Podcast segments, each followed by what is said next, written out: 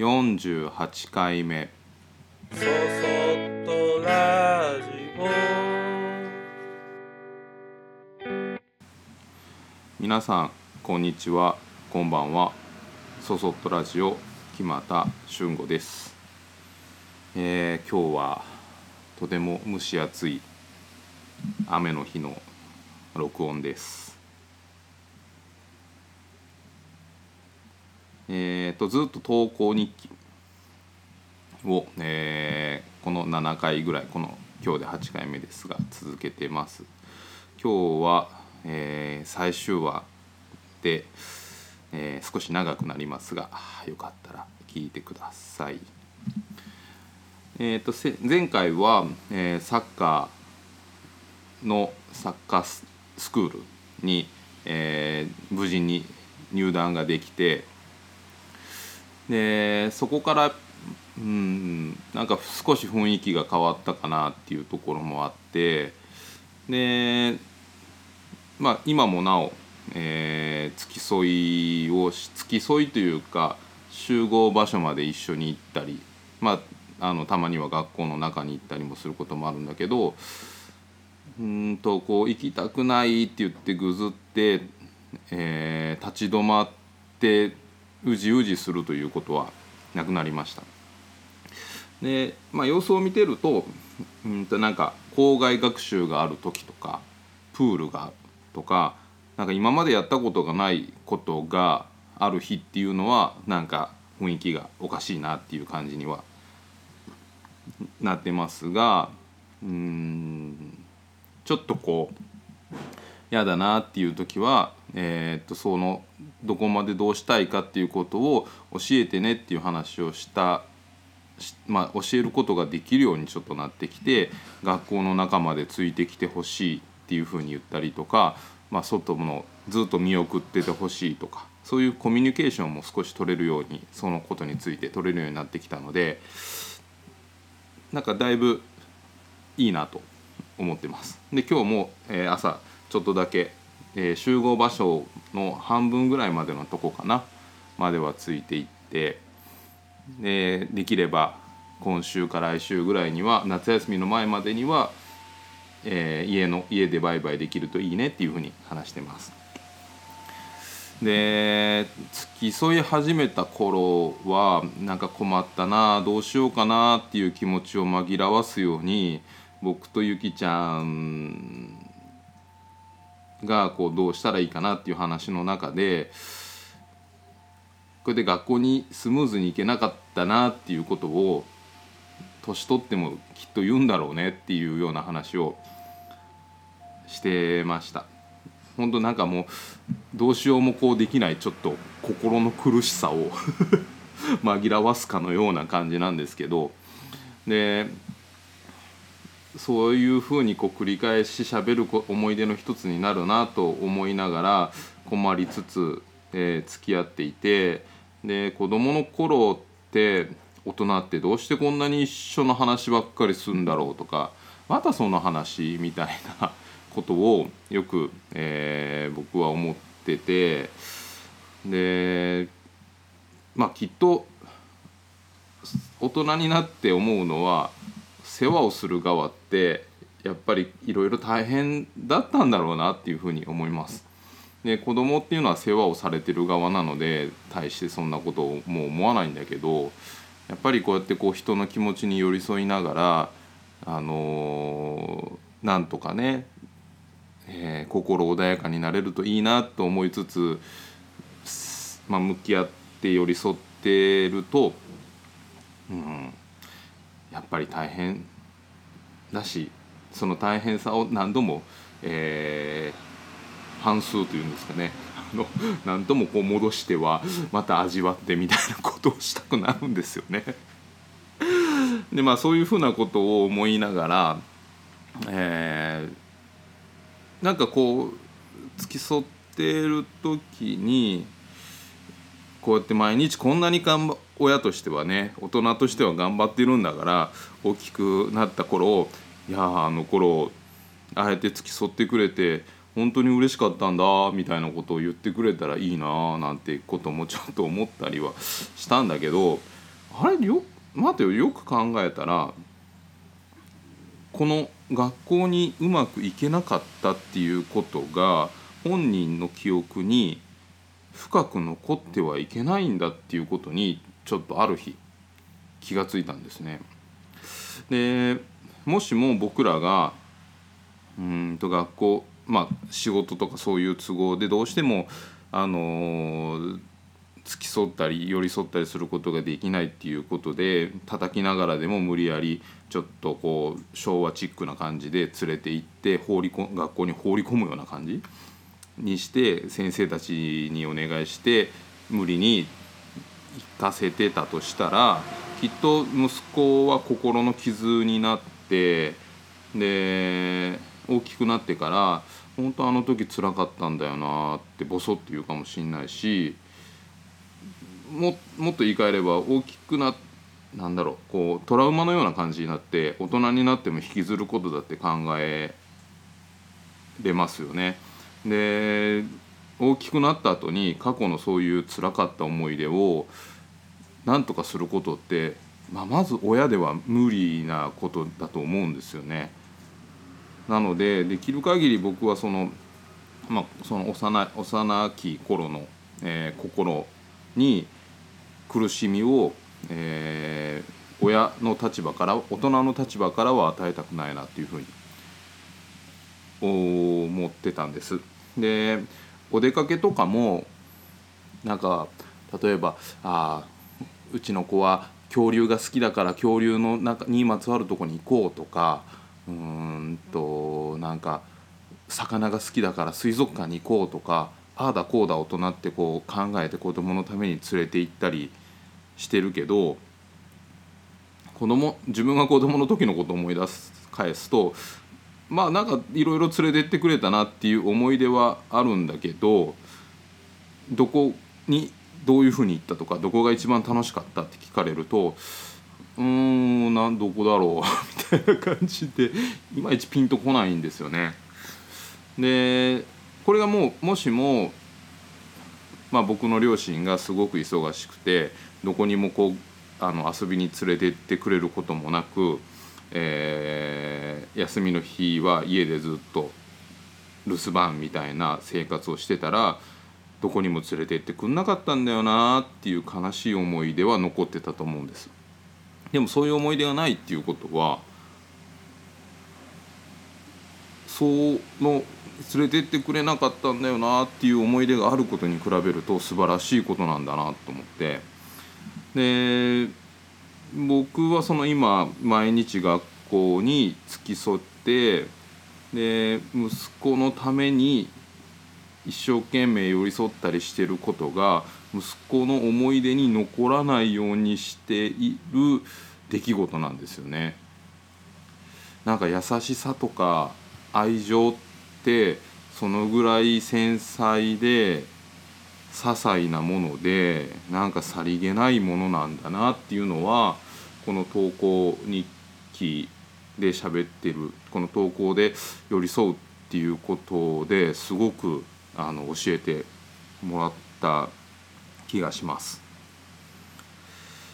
でしがつの初めはもう毎日本当に糸口そのどうしたらいいのかっていう糸口が見えずに大変でした。で息子、まあ、多分息子がね一番大変だったと思うんです。自分も学校に行こう行きたい行ったら楽しくなるのになんかすごく行きたくないみたいな自分で自分の気持ちがよくわからない状態が続いてたみたいなので一番息子が大変だっただろうなと思いつつやっぱりでもそれにうん付き合うというか、えー、影響を受ける親の立場の僕らも同じく、うん、苦しかったです。で、まあ、げん な, なんでそうやっていけないのかなんとか助けてあげたいとか自分の子供だけ息子だけがなんか少しおかしいのかなとか早く学校に行かせてやりたいなとか、まあ、そんなこといろいろ一生懸命考えてちょっと叱った方がいいんじゃないかとか甘やかした方がいいんじゃないかとか飴とムチの飴ばっかりあげてみた方がいいんじゃないかとかねそんなもうそんなことばっかり、うん、考えてましたでまあ、それがうまくいかずにモヤモヤが家の中まで全部こう支配するようになって、ゴールデンウィーク前にちょっとこれではダメだと思ってしっかりあの怒り、まあ、そのあたりの話は遡って聞いてもらえると、えー、話をしてますが、でそれ以降あの少しずつですけどあの改善改善というか空気が悪くなることがなくなって、えーまあ、ゴールデンウィーク明けでもスムーズにいけないこともあればスムーズにいけることがあって、まあね、なんか晴れてる日もあれば今日みたいに雨の降る日もある、なんかそんな程度に考えれるようになってきたのがゴールデンウィーク過ぎぐらいからですかね。だからまあ雨が降れば止むのを待ってばいいし、晴れ、晴れてたらその晴れをうんなんか存分に味わえばいいかなっていうふうに思うようになってから少し楽になってきました。で、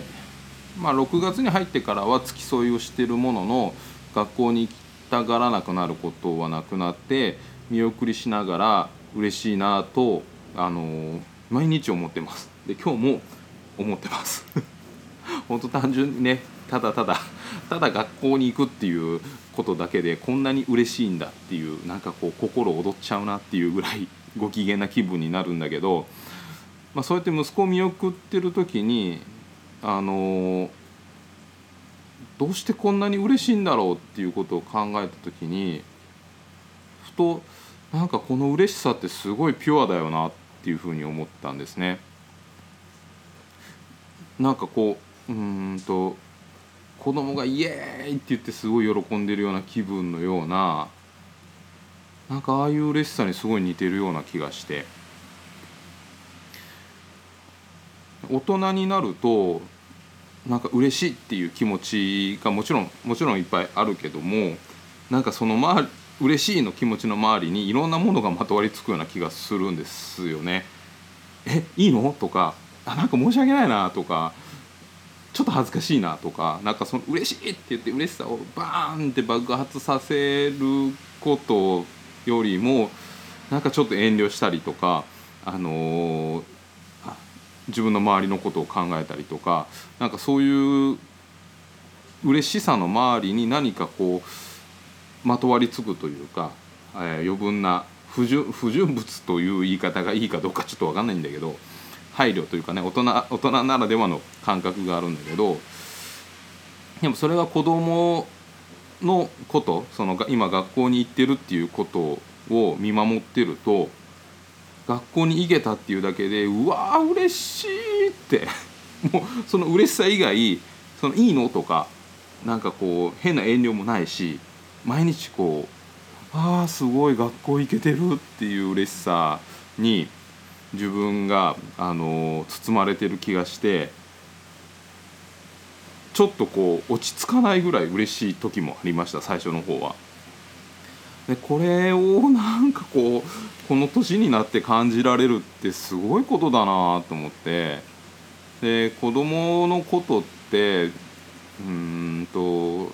大人にな大人まあ親としてね、子供のことを見てると結構煩わしいことも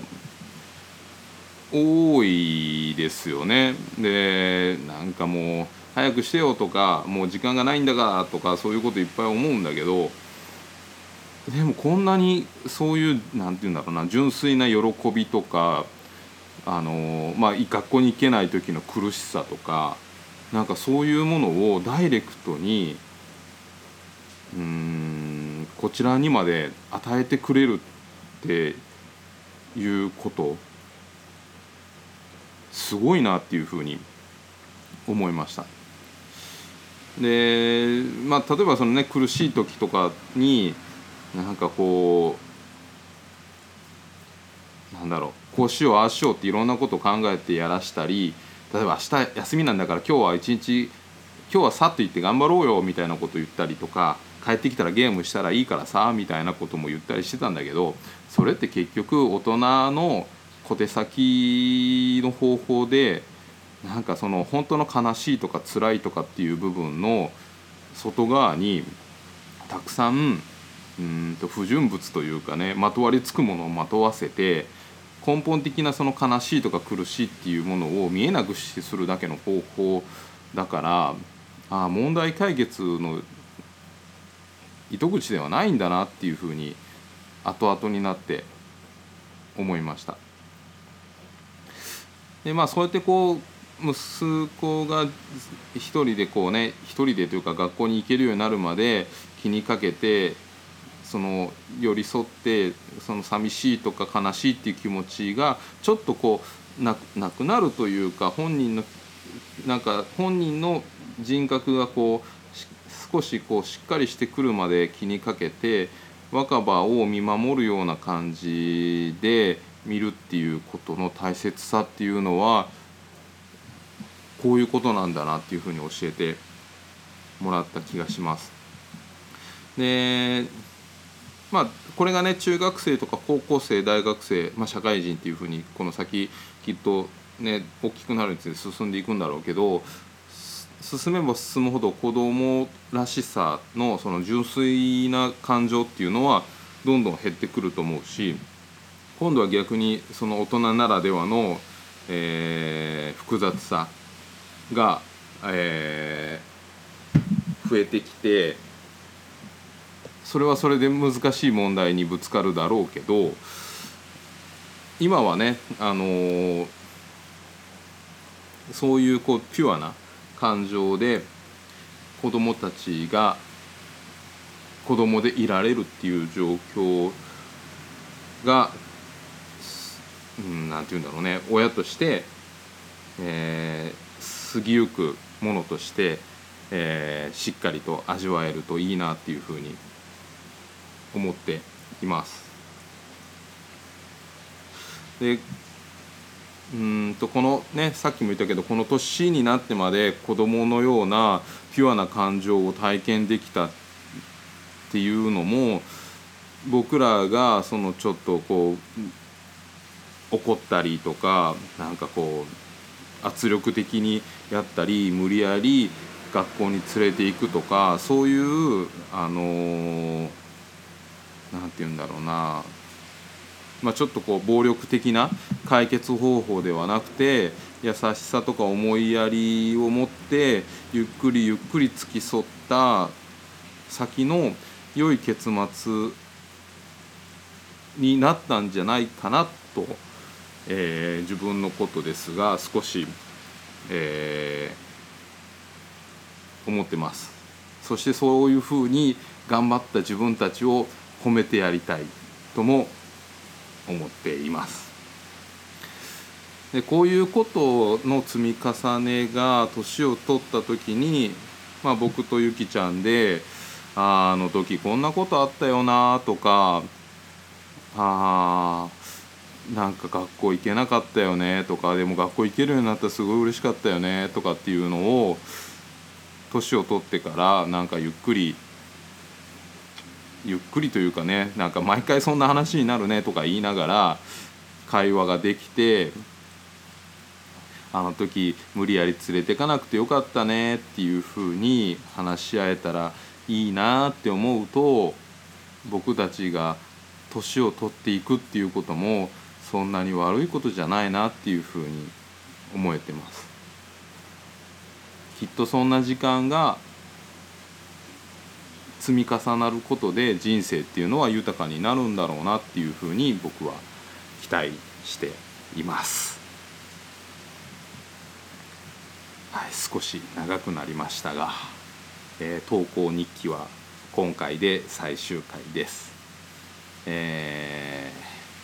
ー、そそっとラジオでは皆様からの、えー、ご感想ご意見などをメールでお待ちしております。メールアドレスは エスオーエスオー グッドの G ポイントの P 数字の ごじゅうさん ドット ネット そそ ジーピーごじゅうさん ドット ネット こちらまでお待ちしております。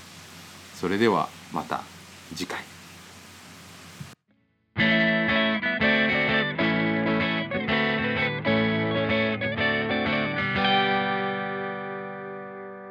そそっとラジオ。